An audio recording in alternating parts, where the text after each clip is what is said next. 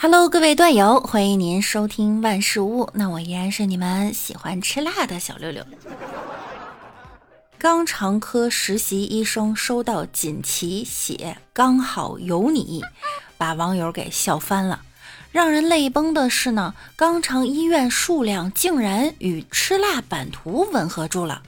企查查数据显示，目前我国有超一千家肛肠医院。四川、湖南肛肠医院呢，全国最多，其中四川一百三十三家和湖南七十二家排前二，吉林、辽宁五十九家并列第三，其后呢依次为重庆、江苏、黑龙江、湖北、山西和山东。近年来呀，新增的肛肠医院大多保持在一千家以上。那你喜欢吃辣吗？有没有一种可能哈，四川上榜并不是因为吃辣的原因？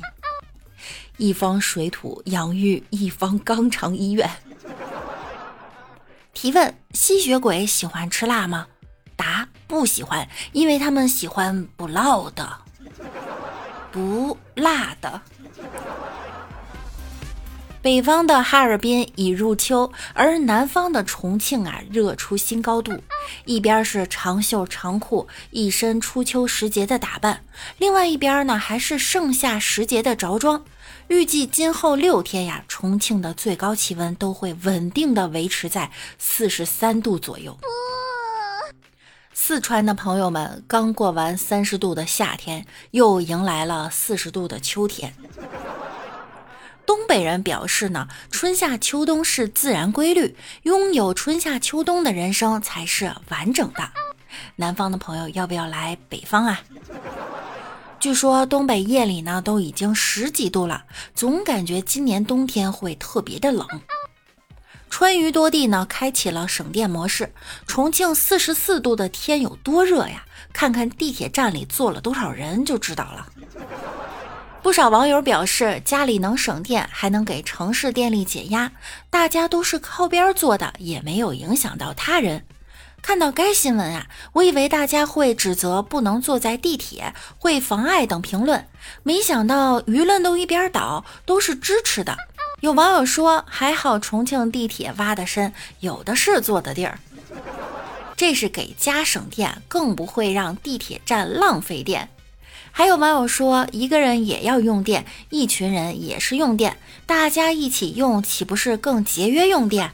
特殊时期特殊对待嘛，反正公共场所空调都开着，在不影响正常秩序的情况下，简直是双赢啊！评论一边倒的呢，还有一个新闻。近日，在山西吕梁，男子因结婚彩礼没谈拢，一时想不开，站在窗外欲跳楼轻生。消防员赶赴，此时楼下围满围观群众，男子情绪激动，十分抵触救援，又是踢又是推，各种反抗，最后体力不敌，被消防员成功拽回室内，平安地带。我以为大家会一水儿的呼吁取消彩礼，结果呢，评论一大片都是说还好女方没答应跟这种人结婚。有网友说了，娶媳妇儿是有多好啊，这样也要娶吗？还有网友说，LV 买不起，我选择不买，我不跳楼逼 LV 降价，我不上网骂 LV 太贵。还有人说，人可以有很多种活法，别钻牛角尖儿。遇事理性沟通，总会有解决的办法。千万要珍惜生命啊！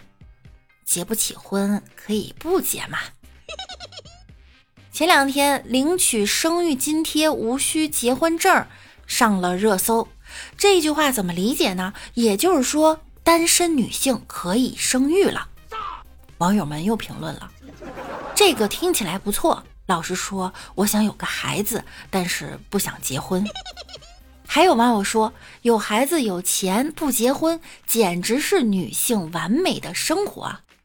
作为一名人民教师，想说一句话：其实，一个完整而和谐、有爱的家庭对孩子很重要。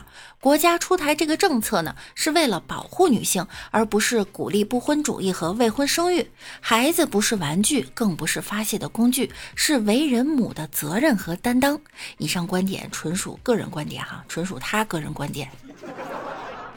不喜勿喷。八月十六日，河南郑州一个新人的结婚现场，新郎被朋友和伴郎绑在电线杆上，身上喷满了彩带，像蜘蛛网一样。拍摄者称啊，整个过程持续了十几分钟，最后新郎身上啊全是彩带，都看不到人了。雪碧和可乐呢，也是提前买好的，都倒在了新郎的身上。当地的习俗呢，就是结婚偶尔会小闹一下，互相祝福的意思。